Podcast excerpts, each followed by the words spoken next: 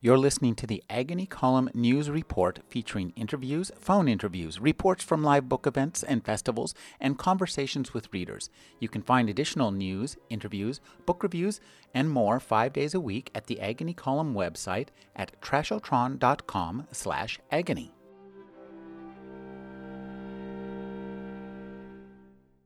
Is he a runaway? Has he been abducted? A new novel, Beautiful Children, starts as the story of a missing 12 year old in Las Vegas named Newell Ewing, but it quickly becomes a dark tale of his parents, street kids, comic book geeks, and strip clubs. From member station KUSP, Rick Kleffel spoke with first time author Charles Bock about the decade it took for Bock to write the novel. Like his book, Charles Bock is a product of Las Vegas. I was born in Las Vegas. I lived there till I was 18 years old. And when it came time to write and when it came time to kind of unpack my head and figure out what were my subjects, this was something that I had to get through before I'd be able to do anything else. The first draft that I wrote was just seething with anger. I think I was mad at myself. I was mad at the city. I was pretty mad at the world. And I think writing this book was a way of working out all those things. Beautiful Children, Charles Bock's first novel, begins with an image of Newell Ewing. He's just one of ten main characters whose paths cross against the neon bathed backdrop of Las Vegas. Bock says Newell's age is not an accident. You know, I was an unhappy 13 year old. I could have easily disappeared forever. That's a very young age, and I purposely made Newell even younger, 12 and a half. How easy it is to drop off the face of the earth. It's a great subject. That's the subject for big American books, and it's also an intimate subject that just it just captured me and it possessed me. For years, even before he began writing the novel, Bock would stop and talk with people living on the street. He read police reports and immersed himself in their world. Two rules I had don't steal anyone's story and do not create a romantic view that will cause a troubled teenager to read this book and leave home because I did not want that. Beautiful Children is a complex portrait of missing children, grieving parents, the pornography business, and America disintegrating at the turn of the 21st century.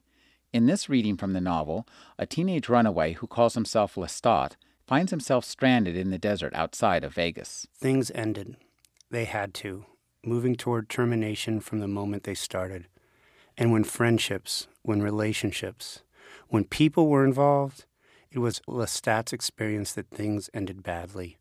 You woke up one morning and found out that your unrequited love had rifled through your pack and taken all your valuables and disappeared without so much as a goodbye note. You discovered that your pool hustling compadre was a profligate tweaker, and when he got wired on crystal meth, he picked fights and attacked you with a pool cue. Bock wrote and rewrote his novel over the course of a decade while working a series of good and bad jobs. He found himself forced to mature as both a person and a writer. I was trying to figure out the structure of a book that, honestly, when I started out, was too ambitious for the skills that I had. I had to grow into the structural understanding of a big book and the character depths that are required for a big book to be able to take them on. Charles Bock found that he had to be honest in portraying characters who made one self destructive choice after another. You have to love the people you're writing about, no matter how flawed they are. And you have to accept flaws in your characters, in yourself, in the world around you. And I had to learn to not be judgmental and to try and see things from inside flawed, hurt people who are maybe going in the wrong direction, but might be doing it for the best reasons they can. In the 10 years that he took to write his first novel, Bock often wondered if he was going in the wrong direction. But the Las Vegas of his childhood and the dark Vegas of his imagination intertwine memorably in Beautiful Children. For NPR News, I'm Rick Kleffel.